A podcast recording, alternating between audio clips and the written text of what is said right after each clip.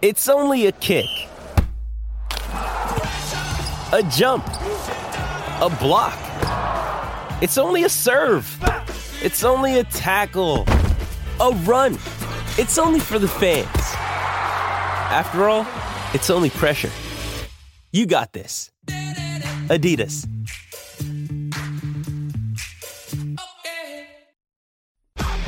SEN Sport Update. G'day, it's Sam Fantasia with the latest in sport, all thanks to car sales, everything you auto know. Carlton's Harry McKay says the side doesn't need any heroes as they look to continue their unbeaten start to the year against Gold Coast on Sunday.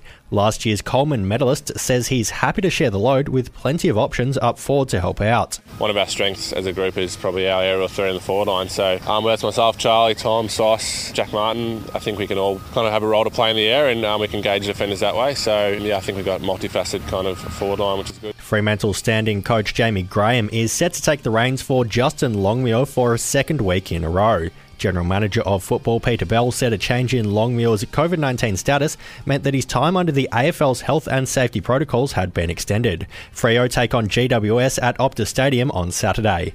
And the Crows are off to the tribunal tonight ahead of the AFLW Grand Final this week against Melbourne. Ruck Montana McKinnon is appealing a one week suspension for engaging in rough conduct against Fremantle star Kiara Bowers. That's sport all thanks to car sales. Sell your car the hassle free way with car sales instant offer. SEN Sport Update.